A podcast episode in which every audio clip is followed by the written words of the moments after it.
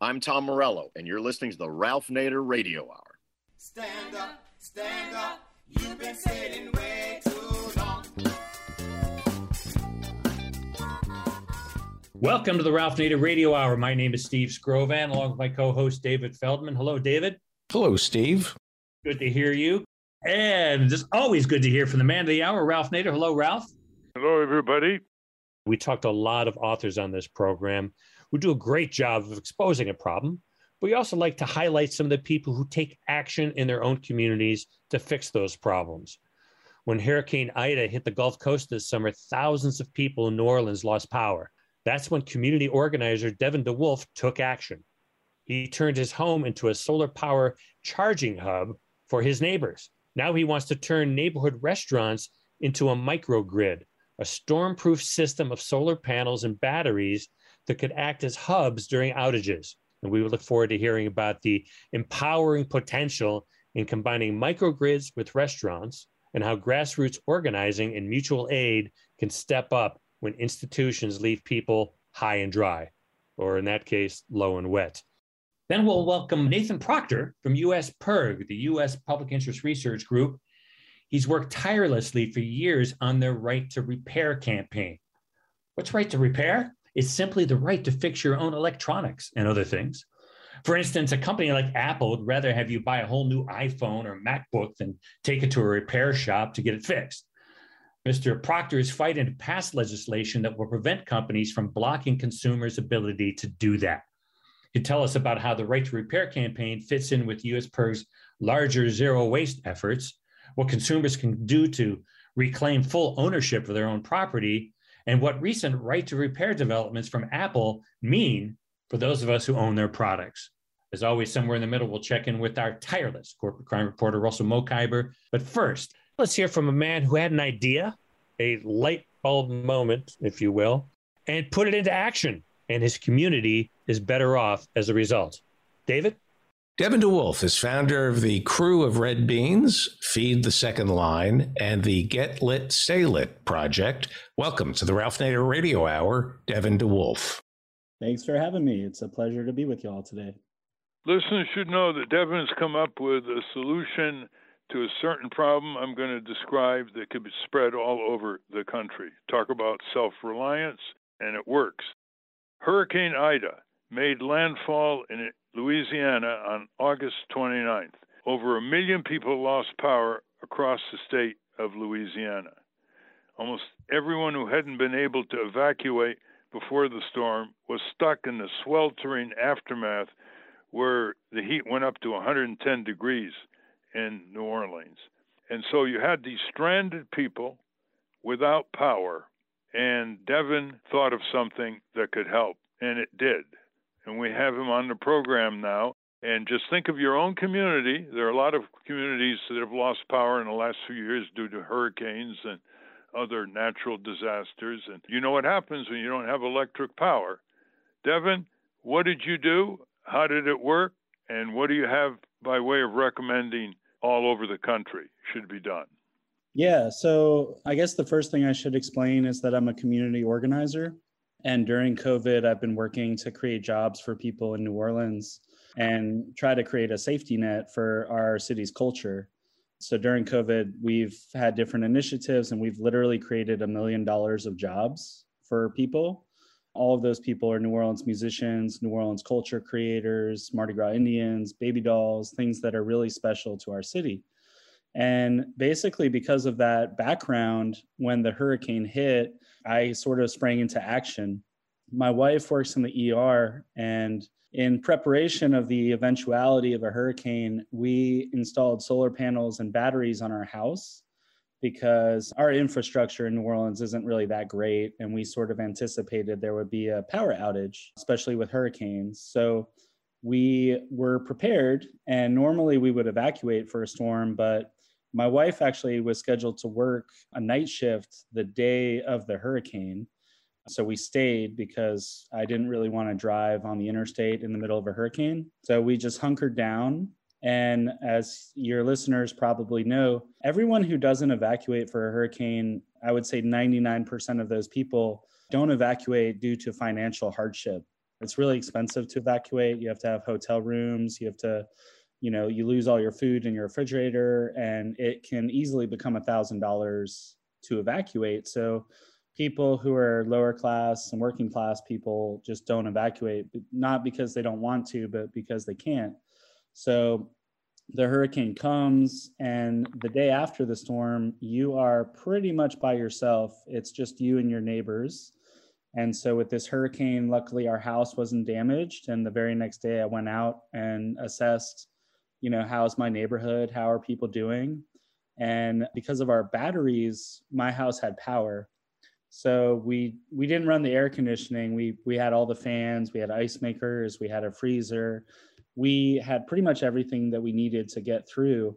And that was very helpful for my neighbors because I could assist them as well. So my front porch became a cell phone charging station, which is one of the most essential things after a hurricane. You know, that's pretty much your only way to communicate with the outside world. So having a cell phone that's fully charged is really vital. Probably two to three hundred people used my front porch charging station.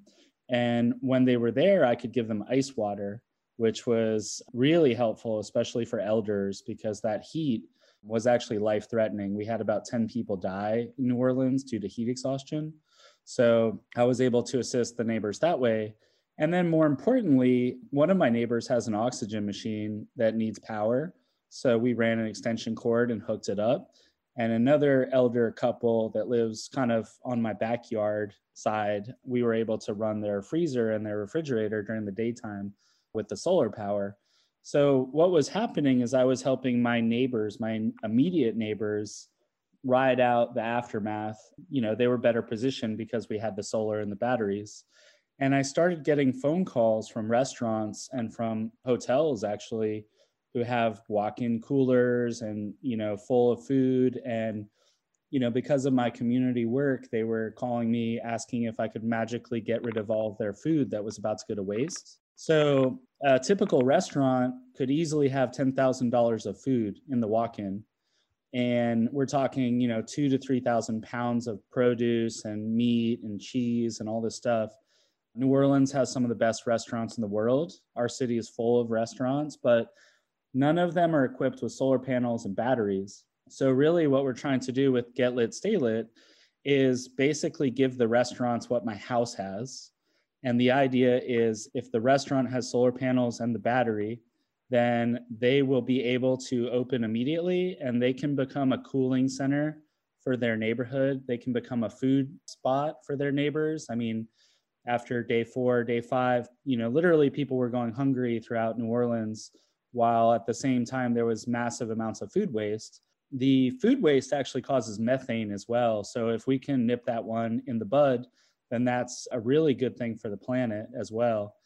So that restaurant, if we hook it up with solar and the batteries, batteries are really the key. If we get that stuff installed, then it really solves seven problems all at once. It solves methane, food supply problems, it solves hunger, it creates a cooling center. They have ice machines. They can become a phone charging center. And best of all, it gives locals more control of the emergency response. My philosophy that I've kind of learned during COVID, and this is applicable for every community, the idea that nobody really cares about us. So no one listening to your show cares about New Orleans as much as I do, because this is my city. This is, you know, my community. And if you think of that and apply it to every community, what it allows each of us to do is to take it upon ourselves to step up for our community, because nobody else cares about your community as much as you do. And that is why local control of disaster response is really vital, because the current model that we have in America is a hurricane hits, and maybe the Red Cross or maybe World Central Kitchen will fly a bunch of staff into a place. But we don't need that. All we have to do is enable the local restaurants and the local people to be the first responders. And they're going to do a great job because it's their community. So they're going to know, you know, who is the elderly person across the street who might need extra support, or they might understand the cultural differences that are at play. So it's really vital to give locals more, more support. I'm going to get yeah, into more detail about the batteries in a minute, but the Washington Post thought enough of what you're doing to invite an op-ed that you wrote, September fourteenth, two thousand twenty-one. Washington Post listeners, you can get through to it. It's by Devin, D E V I N, DeWulf, D E, capital W U L F, and he lays it all out. The one part of the article that caught my attention is the cost of all this. Until I reached the cost, I thought it was less than what you said. These are large batteries the size of suitcases, and you say each battery costs around ten thousand dollars, and the cost per restaurant would be forty to sixty thousand dollars. A hefty sum, but one that could be offset with tax credits, end quote. I'm quoting from your article in the Washington Post. Now, clearly, the battery you had didn't cost ten thousand dollars. So do you want to give us some range of alternative size batteries for neighborhoods where a restaurant would want to be able to serve a larger area? Yeah, so actually my house did cost sixty thousand dollars. Um, we have two Tesla Powerwall batteries, and each battery was ten thousand dollars. And then wow. the solar panels was about forty thousand dollars. You have to match the number of batteries to your energy consumption, and then you mm-hmm. match the solar panels to the number of batteries that you have, because you want the batteries to become fully charged basically every day. And then at night, you use battery power instead of taking power from the grid. But that initial investment, currently, you can get twenty-four percent back with a federal tax credit. So that's obviously helpful. And then over time, it pays for itself, because, you know, my electric bill currently, like for this month right now, is fifteen dollars. In the past, it would have been one hundred fifty to two hundred dollars, because I'm not asking for energy from the utility company until I need it. The rest of the time, I'm just using my battery power and my solar power. All the houses in New Orleans that have solar panels but no battery, when the grid goes down, all of those houses are useless. Like, the solar panels are really just decor at that point. But the moment that you have a battery, you can use your power without having the grid on.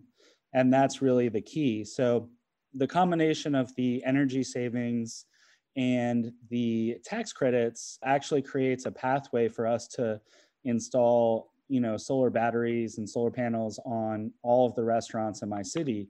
The way that we do it is, when we get one restaurant hooked up, we ask that that restaurant will pay back into the program two hundred dollars a month, which is basically free money for them because it comes from their energy bill savings. And as soon as I can get three hundred restaurants paying two hundred dollars a month, at that point, I can do a fully funded restaurant project every single month. Tell us a little bit about the solar panels. How much did they cost, and do they cover your entire roof? It really depends on your house or your business or your building's situation. You want to have a, a south-facing wall or roof, I should say, with, you know, no tree cover or shade. So that's kind of the first step, is doing an assessment. And then you can build, you know, you can put together as many solar panels as you want. If you, you know, had your neighbor, you know, join with you, for example, you could build a microgrid that way. I'm not an electrical engineer or a solar expert. I'm really just a consumer that's had experience with my own home. And the really nice thing about solar panels for me in Louisiana is that they hold up really well to hurricane force winds. So I've seen panels that are perfectly intact that are sitting in the hardest hit parts of the state, where, you know, ninety percent of the homes are destroyed. So it's a really good solution for hurricanes, and I think applicable for everybody and every community that's, you know, on the Gulf Coast and the East Coast and Hawaii and Puerto Rico. Everybody that deals with hurricanes should really get their restaurants to have solar panels and batteries. How much did it cost you to put the solar panels on? Yeah, so our house was about sixty thousand dollars for the batteries and the solar. The whole system, which allows you to go off-grid, right? Yeah, that's correct. And we have to really consider the full cost, because if you imagine a restaurant, the walk-in cooler has maybe ten thousand dollars worth of food. So if the restaurant loses power and they lose all of that food, you know, that's ten thousand dollars right there. Then you have to consider the cost of buying a generator or getting gasoline for your generator or trucking and ice, or, you know, what is the cost of evacuating an elderly person to a hospital or flying them to another hospital in the region? If we really start to think of all of the costs that are associated, costs that can be avoided by having restaurants with solar panels and batteries, then it really becomes a no-brainer. I then think the tax the, credits are big, aren't they? Yeah, twenty-four percent. And, you know, in my opinion, this should be something that the federal government funds. Like every restaurant in America that's in a hurricane zone should just have solar panels and batteries, you know, automatically, in my opinion. Ditto nursing homes and places that, you know, take care of elderly people, because we just don't need the suffering that we had in New Orleans after Hurricane Ida. And we all know that it's only a matter of time till we have another hurricane. So it's not like it's the only time this will happen. And what's the reception by restaurants so far? Actually, they love it. You know, restaurants are a low profit margin business, and typically they don't have a lot of capital just sitting around that they can use for, say, buying solar panels and batteries. So by giving them an option to have another funding mechanism, it is a really easy sell for the restaurant owner or the chef, because really no chef wants to waste food. And I think during COVID, we've really seen restaurants step up for their communities all over America, whether it's feeding frontline workers or just, you know, helping people survive with the economic difficulties that we've all endured over the last two years. So restaurants are really part of the community that should be, you know, enabled to really be the first responders for their community. And so far, it hasn't been that long since Hurricane Ida. How many restaurants have signed on to your approach? Well, actually, we've been slowly but steadily figuring out how to do it. The problem in my city is that a lot of the solar companies are kind of sleazy, and I have to figure out a way that we can do all the installations in-house. I have to basically ensure that we are mission driven and that we are efficient and kind of vertically integrate the whole process. Mm-hmm. So I've been working on that, and we're pretty close to being able to do our first installation. We've raised ninety-three thousand dollars so far. So we've got our first restaurant identified. I should also say that I want the restaurants to be chosen and concentrated in high poverty areas, because that's where you're going to have more people that can't evacuate. So that's part of it too, is really making sure that each neighborhood in my city, especially the ones that are with the highest poverty rate, are better positioned for the next hurricane. And I'm optimistic that, you know, once we install the first restaurant, it creates a round of media coverage, and then that'll create more donors, hopefully. And then we'll just keep at it until we've got three hundred restaurants. And that would be a really big improvement on the current situation in New Orleans, which is we have, I think, twelve to fourteen city-run cooling centers and food distribution centers. But in a big city like New Orleans, you can't really help everybody with only twelve locations. You need really hundreds of locations. You need every neighborhood to be set up. So we're going to work towards that and just hopefully get it as good as we can. What kind of response have you got from around the country when you're in the Washington Post or on other media? Well, I mean, I think obviously it's it's a story that is good and something that's applicable for other communities. I grew up in Charleston, South Carolina, and this solution would be also very helpful in my hometown, for example. And I really can imagine a, a scenario where, like, if we had an investor or somebody who could give us the seed money for doing the first three hundred restaurants, at that point, we are unstoppable because of that, you know, two hundred dollars a month from each restaurant going back into the program. I really want these to be all over Louisiana, and then let's do the whole Gulf Coast. Let's do Florida. Let's do the East Coast. I mean, if you're in a hurricane area, which is a lot of Americans, you might need this one day. And even if you don't need it one day, it's still good to do, because it, it might help out in a snowstorm or whatever other random disaster comes our way. Well, it seems some foundations in New Orleans ought to be interested in this. I mean, this is the real thing. This has great multiplier effects. And once it's installed, you know, the sun is there. And you got a microgrid, and you're self-reliant, and you don't have to rely on Entergy, which is the big utility in your area, which doesn't like what you're doing because obviously you're advancing displacement of their sales. Are they still opposing you? You know, I actually tried to pitch it to them as the investor because I thought that would be fun, but they're kind of a dubious company with a dubious track record. So it wouldn't be surprising that they wouldn't be really excited about what I'm trying to do. And my job is just to talk about it and try to get as many people aware as I can. I'm really kind of uh, just a guy, you know, who lives in New Orleans. I'm not like a fancy bigwig or anything like that. So I'm just trying to get the idea out there and hopefully somebody hears it and decides to support it. You know, this is the thing that I really think is one of the best things I can do for my community.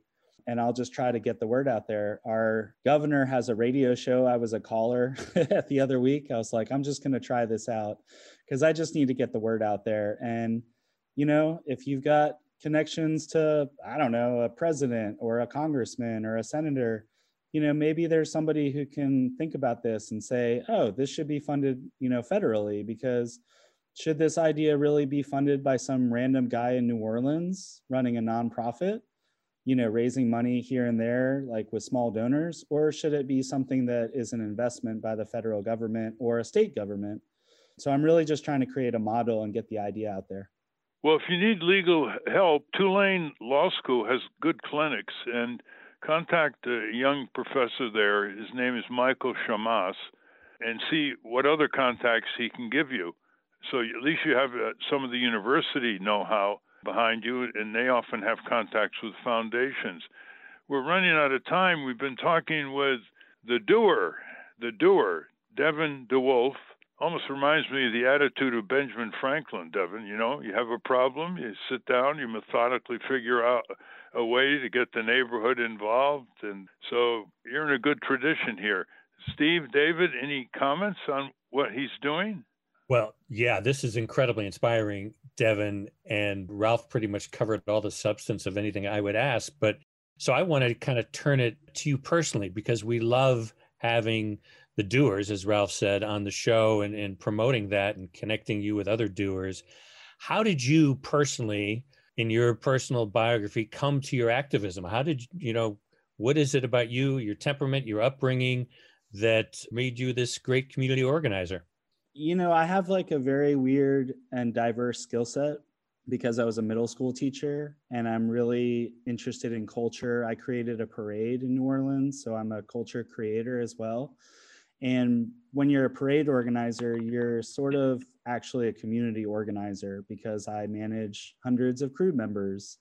And when something bad happened to one of our members, we stepped up and helped as a community. And that kind of started the pathway that I've been on. When COVID hit, you know, my wife being in the E R, the first thing that we did was create the largest operation in America to get really good food to the healthcare workers as a morale boost at the beginning of COVID. We raised a million dollars in six weeks, and I was responsible for literally feeding every single E R and I C U in the city of New Orleans twice a day for six weeks. And mm-hmm.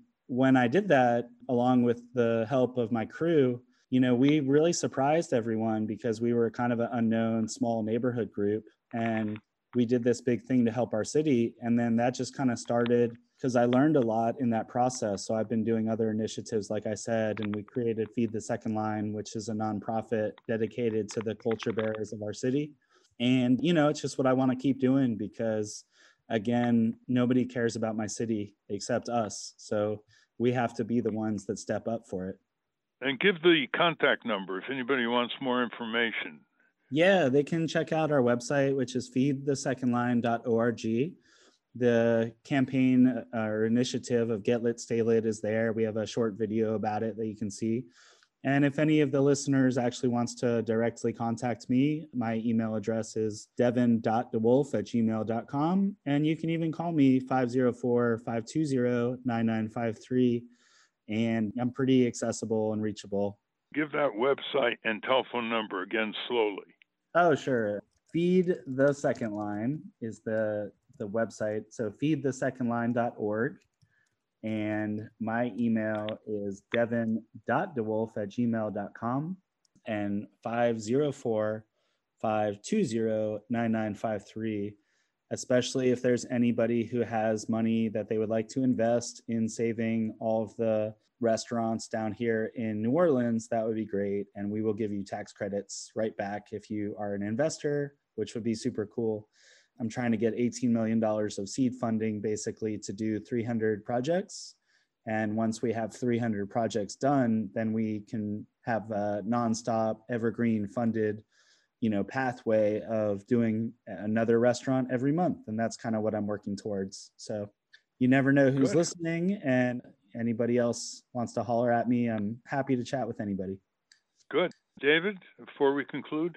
Yeah, it's mind-boggling that this is such a great idea and that the government isn't jumping on top of it. But by doing this, you're saving the government money during an emergency. What is the argument against it? Like, what? I'm just curious, who says it's a bad idea and why? How do they justify attacking this idea? I haven't had anybody attack it per se. I think that the political reality of my city is really complicated. You know, our city is like a Democratic bubble in a Republican state, but the Democratic bubble of my city is also run by political machines that aren't really responsive to the needs of the people here. So it's kind of hard to get the idea out into the air to the decision makers or the people with power. It's not like I can call the White House or anything like that, you know, so I'm I'm just trying to get it out there as best I can. And hopefully one day somebody is like, oh, yeah, that's a no brainer. It's fiscally sound. It appeals to both parties. Yeah. And I would relish the opportunity to speak or meet with, you know, Steve Scalise, for example, is a right wing conservative from Louisiana. And I don't really care to talk about solar panels from an environmentalist perspective. I'm really talking about them from a hurricane preparedness viewpoint. And I think hopefully that's something that everybody can agree with, because, you know, if we had these all over South Louisiana, we really would be much better positioned to deal with the next hurricane. And, you know, it's only a matter of time, like I said. So, yeah, I'm just trying to get the idea out there. And that's kind of my purpose. Scalise is the congressman from Louisiana, right? Yeah, he's the congressman of Metairie, which is like the Republican next door neighbor of New Orleans. I've tried to speak with my congressmen, you know, they've sort of been like, yeah, we'll help you, but nothing really has happened. And mm-hmm. as a citizen, I mean, I have basically no way of getting in touch with any of my senators or the president, or, you know, it's just hard to get a good idea out there. So I appreciate y'all covering it, because, you know, maybe somebody will hear this interview. Well, we're out of time. Unfortunately, we've been talking with Devin DeWulf from New Orleans. You can contact him at feed the second line dot org, feed the second line dot org. Well, good luck. I hope some people will latch on to this and you can diffuse this idea, not just through New Orleans, but throughout the whole country. Thank you, Devin. Yeah, thanks for having me, and y'all have a great day. We've been speaking with Devin DeWulf. We will link to his work at ralph nader radio hour dot com. Let's take a quick break. When we come back, we're going to ask the question, why can't you take and legally repair your Apple device or your tractor, for that matter? We're going to talk to someone who's trying to do something about that. But first, let's check in with our corporate crime reporter, Russell Mokhiber.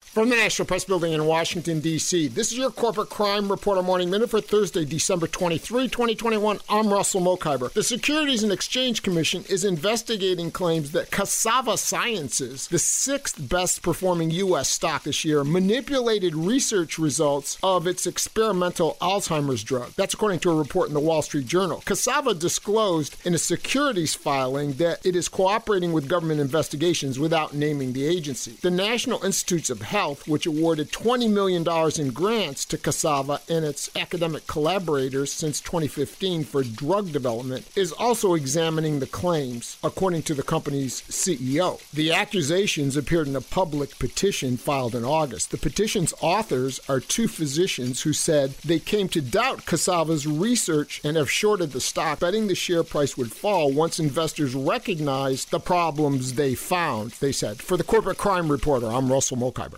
Thank you, Russell. Welcome back to the Ralph Nader Radio Hour. I'm Steve Scrovan, along with David Feldman and Ralph. How hard could it be to replace a phone battery? Turns out, harder than you think. David? Nathan Proctor leads the U S Public Interest Research Group's Right to Repair campaign. Welcome to the Ralph Nader Radio Hour, Nathan Proctor. Thank you. It's great to be here. Yeah, welcome indeed, Nathan. I'm so proud of U S PIRG for its work here.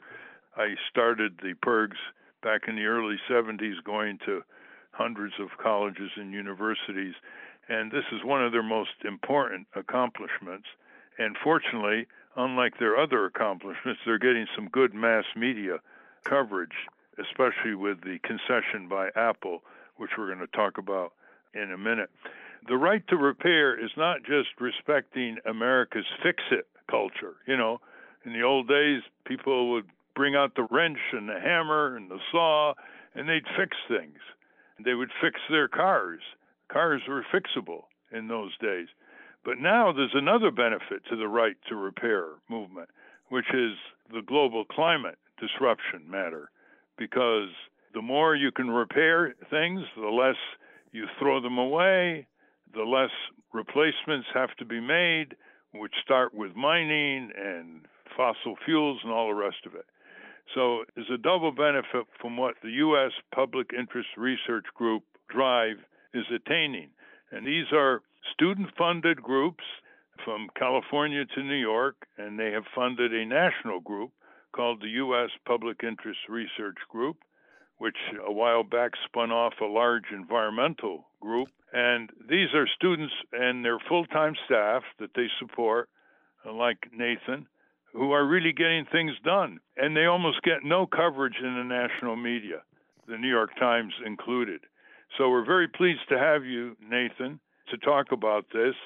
And I know that the focus is on the tech industry. They're adopting the auto industry's product obsolescence marketing approach. But what it is, the right to repair movement, is one that demands that tech manufacturers provide the necessary components and manuals for customers to fix their own smartphones, tablets, and computers. I'm reading from the New York Times article of November seventeenth. And the main companies that are receiving the attention here are Apple, Microsoft, Google, Amazon, and others, who have long fought proposed legislation, the Times reports, that would make such repair resources publicly available. But the movement gained momentum this summer when the Federal Trade Commission, goaded by U S PIRG, I might add, announced that it would ramp up law enforcement against tech companies that made it difficult to fix their gadgets, end quote. So here you are, Nathan Proctor. Tell us what's coming next. One thing to point out is that basically every manufacturer today is a tech company.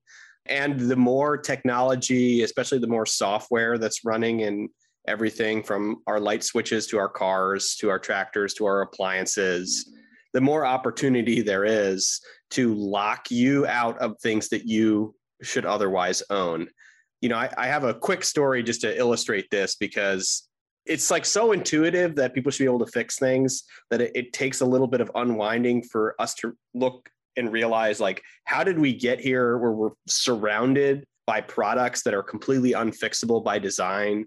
You know, I had a friend who broke his nineteen sixties K L H radio in his front hall.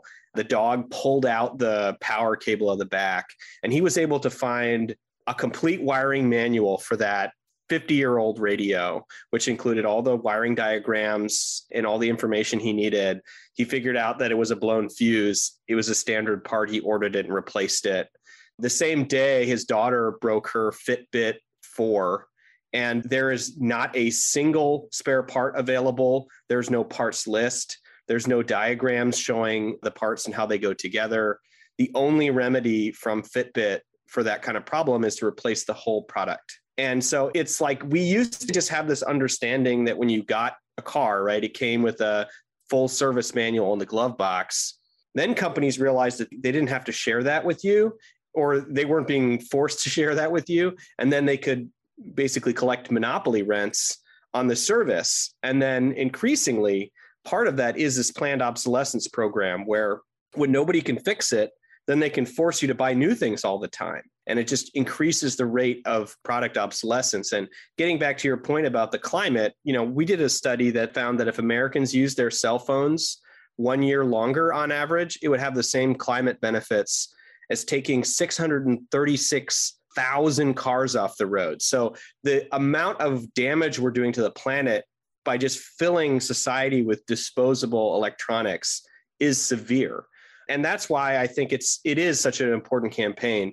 We were really pleased that Apple has kind of reversed course. And so the, the news on Apple is that they're going to launch a program in January to sell spare parts and provide service manuals for a set of their newest products, and then eventually, hopefully, including a larger array of things. I mean, it's, it, it seems right now it's still kind of limited, but it's very significant concession, in part because the industry has been running around state legislatures all over the country, including and notably Apple, saying that it would be a huge safety and security disaster. The sky would fall if people were allowed to fix stuff, because then it would, you know, burst into flames. And this has been their lobbying technique. So the fact that Apple's basically admitting that that's all malarkey is a big deal, because we hope to pass some of these laws. We had we had bills in twenty-seven states that would guarantee consumers access to parts, tools, and service information necessary to fix stuff. And, you know, th- those bills run up against giant industry pressure against us. But as, you know, as these companies have started to feel the crunch, you know, from the F T C and the Biden administration and public support, we're going to pass some of these laws and we're going to guarantee this right for consumers, and then we can get on to other problems. This is very exciting, Nathan.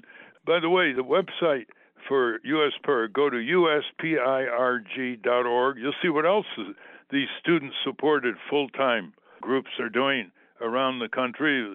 If students or parents of students are listening to this program and the students are saying, you know, I know we have to change the world, but we don't know what to do. Well, just connect with u s p i r g dot org. There are all kinds of internships. There are door-to-door canvassing going on all over the country. I think at least twenty-five states have PIRGs or canvassing PIRGs.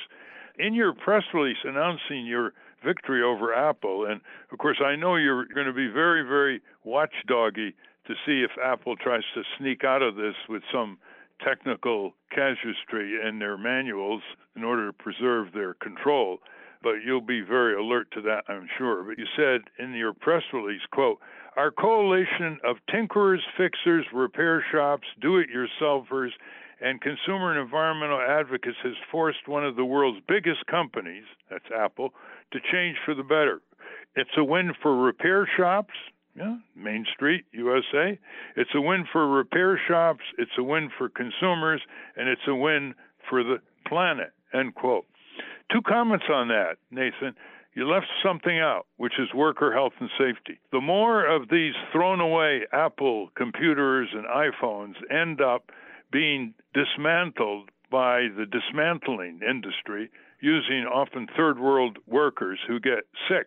There's a lot of carcinogenic material when they take these thrown away products apart. The fewer of those, the safer workers are going to be, because once you have a right to repair, it's going to have legs. They're going to have to look into, well, how do you make the product simpler, more functional, less secretive from its user? How do you make it with safer products? So there is a worker health and safety plus here that you might want to add in your future remarks. But just to give you a local flavor here, in our town there used to be a Fix-It shop, and it was an aunt and her nephew, and the place was filled of all kinds of products people would bring in, stoves and refrigerators and repair products and chairs and everything. And then they went out of business. And one reason they went out of business is what you're pointing out, that the designed-in obstacles to repairing a product by the consumer have become overwhelming. So I want to ask you, have you tiptoed at all into the automobile area? Because fewer and fewer people are being able to fix their cars in front of their garage these days. Are you going to look into that? Yeah, I mean, you know, one of the things that's different about the car industry than these other industries that I've worked with, and, you know, we've been working on consumer products, tractors, and medical equipment most specifically, as well as kind of enterprise computing equipment like servers and routers. But there's an existing car coalition, and we are partnered with them. We do support the things that they're doing. And the difference between that industry and these other industries is, you know, seventy-five percent of all car repair in America is done by the aftermarket. So it's like Goliath versus Goliath fight, I guess is another way to put it. I mean, they're not quite as big as the manufacturing industry, but it's not like, you know, there, there is no comparable kind of large organized independent fix-it shops that are fixing vacuum cleaners and, you know, television sets, right? It's so much smaller, you know, it's it's almost on the verge of extinction. Probably the only thing that is actually succeeding is cell phone repair right now. Everybody else is dying. And this is a huge problem. Like if we do not have a repair infrastructure in this country, it is a huge loss for consumers and the planet. And there was a time twenty, thirty years ago, where every town had its own little repair shop, and there was a camera repair, and there was television repair. Those are basically all gone now. And in part because companies were making products that were either unfixable by design, or they were enacting all kinds of monopolization techniques to restrict access to the repair infrastructure to be completely in-house so that they would have control. And they use that control to price gouge on the price of repairs, but then also to push the sale of new products. Well, let's go to the most recent frontier you're confronting now. Medical equipment repairs push for right to repair during covid nineteen pandemic. And you quote a bioengineer. His name is Nader Hamoud, no relation. Nader Hamoud is quoted as saying, "It's definitely life and death" about his job as a biomedical engineer, especially during the covid nineteen crisis. He said, you end up rushing to the hospital and you want to fix something because the hospital has given you an S O S and you can't fix it because of the way the medical device is designed and because of the intellectual property. That's another obstacle that Apple once posited against you, that it would interfere with their patent rights. And so Hamoud says, quote, "It's always life or death in this domain. I don't see how a manufacturer can say, no, I'm not going to let you do this," end quote, meaning I'm not going to let you fix this in a horrific situation in an emergency room or in an I C U in a hospital. Could you elaborate on this? How, how far are you getting in this area? Yeah. First of all, I wanted to bring this back to the old school that I think in the, it might have been in the nineteen seventies that you did a study that was about electrocutions in hospitals. Do you remember this? Yes, I did. So your expose led to the creation of a whole field, and hospitals are required to have biomedical engineers and technicians who are capable and qualified to service medical equipment so that it's safe in use and that it's, you know, continually maintain a proper health and safety standards. Because before that, there w- basically it was the Wild West, and sometimes the equipment was so poorly maintained that people were getting electrocuted by the equipment. So it builds off that work, right? So th- these hospitals have these biomedical engineers and technicians, biomeds or B M E Ts, and they maintain the equipment. They make sure it's safe. They run all the different maintenance and cleaning and all the other things that you would want to have happen so that the equipment is completely reliable in a healthcare setting. But manufacturers have their own technicians. They have their own service contracts. Those service contracts typically have eighty percent margins for the manufacturer. So they're charging two hundred thousand dollars to fix and maintain a set of equipment that might cost them fifteen thousand dollars in actual, you know, costs on their side. So they love forcing hospitals to buy these extremely extractive contracts. But, you know, hospitals, if they didn't have to, wouldn't pay two hundred thousand dollars because their own in-house technicians could do it at cost. So manufacturers have started denying access to manuals, denying access to spare parts. They lock the actual device with software so that if you want to change, you know, that there's some cartridge or something that needs to be periodically swapped out, it will lock down the device until somebody punches in a code. and only their authorized service representatives have those codes. So you're paying a ransom to the manufacturer to come in and punch a code to use equipment that you already own. And this interferes with hospital operations because when, especially during COVID, it was very difficult to get these manufacturer authorized traveling technicians to travel to come in because there were so many travel restrictions in place, as well as restrictions for who was allowed to come in and out of the hospitals because we were in the middle of a pandemic. But instead of sharing the necessary service information with the hospitals, they were still giving people the runaround. So a biomed like Nader, he has to come into the hospital. Somebody urgently needs a piece of medical equipment to perform a life-saving procedure. It is malfunctioning or not working properly. And he has to get it working properly ASAP, right? And then this is a hospital setting. So as he said, lives are on the line all the time. It's always life and death. And to have the manufacturer say, I'm sorry, you have the wrong kind of contract with us. We can't let you access the diagnostic readout of the device. We're not going to let you look at this manual. When they have no way of actually getting a technician there on time for what you need is outrageous. It's dangerous. It's profiteering. It's completely unacceptable. And our research found that this was an incredibly common occurrence in American hospitals. Yeah, it involves ventilators, for example. I mean, devices that are right on patients, not back in some hospital lab. And by the way, the medical device industry, which is very profitable, has profited off the taxpayer enormously. A lot of the research and development that developed these devices came out of the U S government, the National Institutes of Health, for no royalties back, by the way.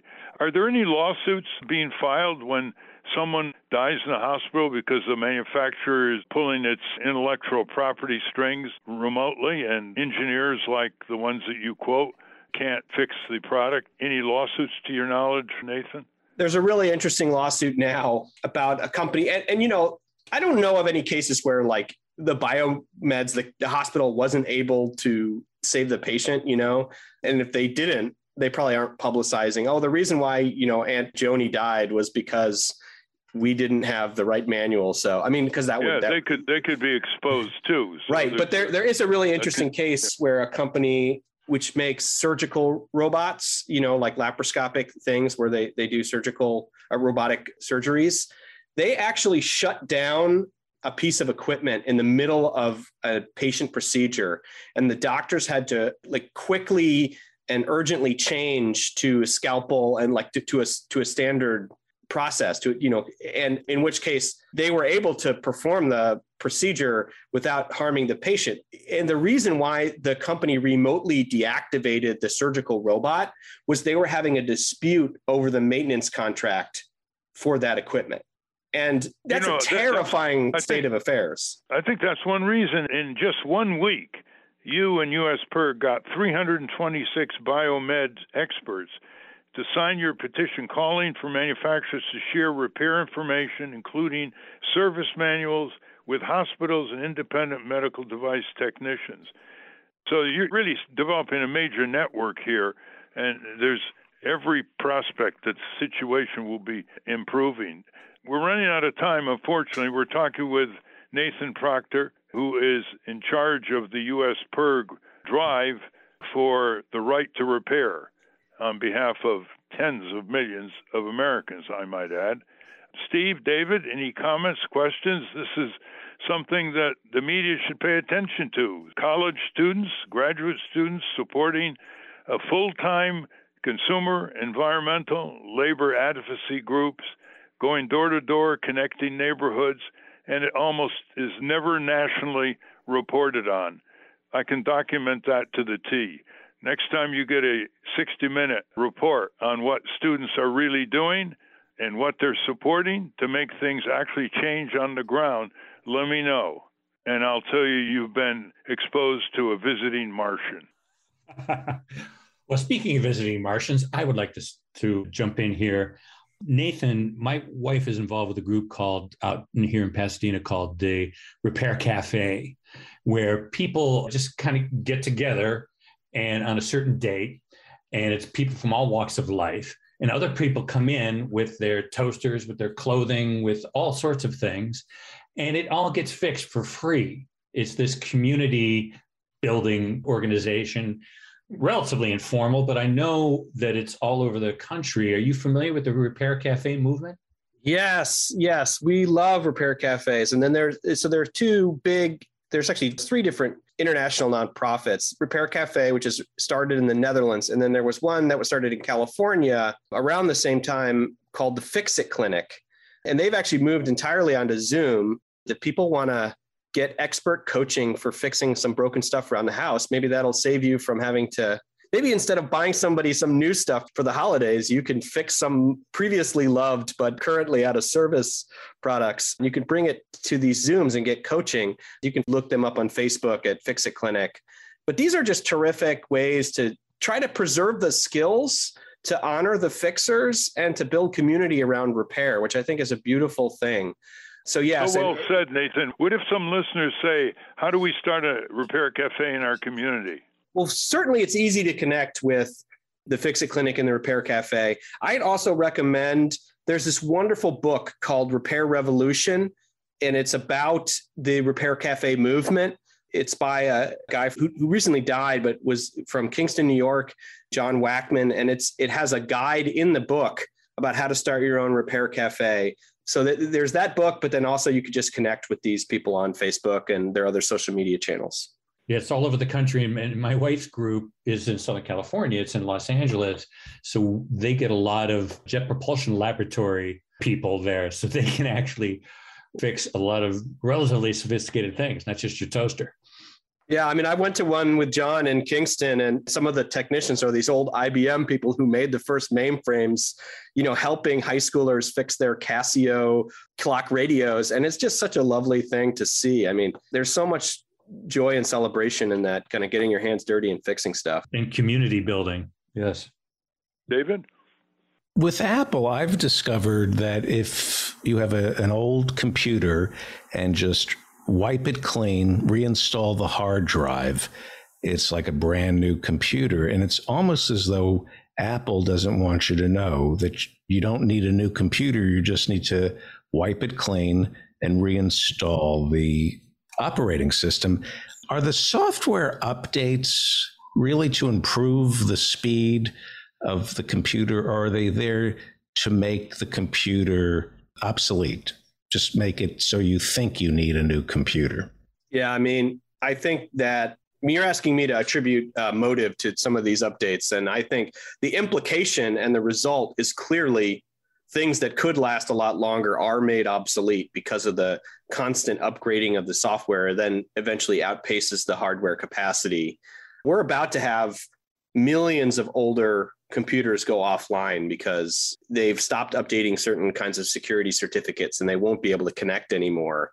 So that's a huge part of this problem. And I think that manufacturers have kind of gotten this system where they alone control like the updating and the timeline for that. Like if when Microsoft decides that this old operating system can no longer connect, they can just lock people out. The only option then would be to switch to, you know, like an open source platform.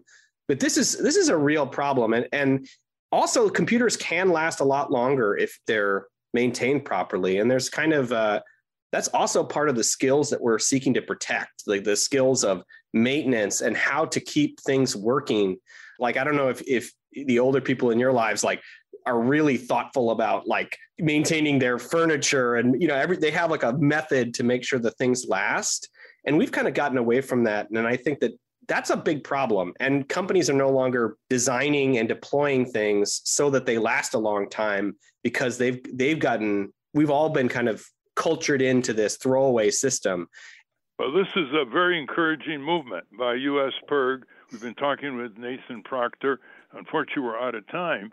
But this one's going to have long legs. I think you're really onto something that's going to involve a lot of people, not just inform them, a lot of people who want to fix things themselves and are frustrated beyond belief by all the obstacles from modular design to product obsolescence design to not even having the tools that can do the job.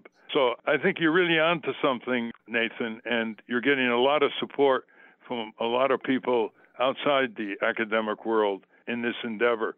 So tell them how, what part of U S P I R G dot org can they access to get more update information and keep current? Yeah, actually, if you just go to U S P I R G dot org slash repair, that's our kind of right to repair homepage, and we put updates up there. And I'm on Twitter at N Proctor, P R O C T O R, and that's a great place to get right to repair updates, which I post quite frequently. Yeah. And then I thank you for your kind words, Ralph. And I just want to also thank you for the legacy that, that you built that we're adding to here with this campaign, both on the hospital medical device safety thing, and then also kind of broadly, more broadly, the way in which the P I R Gs have, you know, continued to be a voice for the public interest, you know, for so many years. Well, you all make me proud. It's very important for the next generation for the P I R G movement to have more and more presence on more and more campuses and have the students get course credit for working on P I R G problems. That's happened in the past, and it can be expanded in the future. It's a great way to connect knowledge to action and the campus to the community. Thank you very much, Nathan. To be continued, I'm sure. Thank you. We've been speaking with Nathan Proctor. We will link to his work at ralph nader radio hour dot com. So that's our show. I want to thank our guests again, Devin DeWulf and Nathan Proctor. For those of you listening on the radio, we're going to cut out right now. For you podcast listeners, stay tuned for some bonus material we call The Wrap-Up. A transcript of the show will appear on the Ralph Nader Radio Hour website soon after the episode is posted. Subscribe to us on our Ralph Nader Radio Hour YouTube channel, and for Ralph's weekly column, it's free. Go to nader dot org. For more from Russell Mokhiber, go to corporate crime reporter dot com. And the American Museum of Tort Law has gone virtual. Go to tort museum dot org to explore the exhibits, take a virtual tour, and learn about iconic tort cases from history. And be sure to check out their latest program, How Advocates Are Going to Court to Confront the Climate Crisis. All that and more at tort museum dot org. The producers of the Ralph Nader Radio Hour are Jimmy Lee Wirt and Matthew Marin. Our executive producer is Alan Minsky. Our theme music, Stand Up, Rise Up, was written and performed by Kemp Harris. Our proofreader is Elizabeth Solomon. Our associate producer is Hannah Feldman. Our social media manager is Stephen Wendt. Join us next week on the Ralph Nader Radio Hour. Thank you, Ralph. Thank you, everybody.